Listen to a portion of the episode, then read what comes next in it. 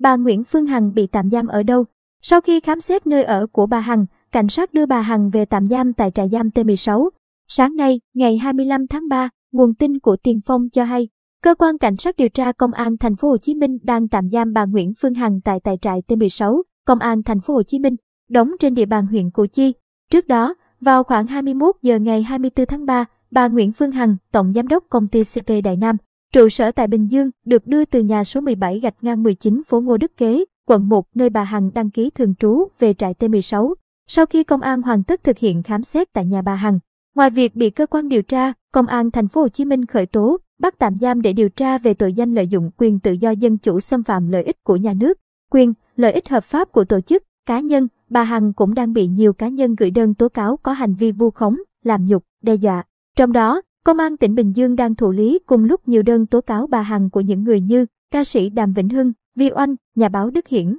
nhà báo Hàn Ni. Suốt thời gian dài, bà Hằng gây nhiều tranh cãi khi liên tục livestream trên mạng xã hội. Bắt đầu là tháng 3 năm 2021, bà Hằng tố cáo ông Võ Hoàng Yên đến công an thành phố Hồ Chí Minh có hành vi lừa đảo bà gần 200 tỷ đồng thông qua hoạt động cứu trợ và xây một cơ sở thờ tự tại Bình Thuận. Tuy nhiên, Công an thành phố Hồ Chí Minh đã có thông báo kết luận không khởi tố vụ án hình sự đối với đơn của bà Nguyễn Phương Hằng tố ông Võ Hoàng Yên. Sau đó, bà Hằng livestream sướng tên nghệ sĩ Hoài Linh, MC Trấn Thành, ca sĩ Đàm Vĩnh Hưng, ca sĩ Thủy Tiên, ca sĩ Vi Oanh liên quan đến hoạt động kêu gọi từ thiện và về đời tư cá nhân của của các nghệ sĩ. Công an thành phố Hồ Chí Minh và Bộ Công an có thông báo không khởi tố vụ án hình sự vì không có sự việc phạm tội. Hai nhà báo Hằng Ni, Nguyễn Đức Hiển cũng bị bà Hằng nêu tên trong các buổi livestream. Hiện cơ quan cảnh sát điều tra công an thành phố Hồ Chí Minh đang mở rộng điều tra vụ án.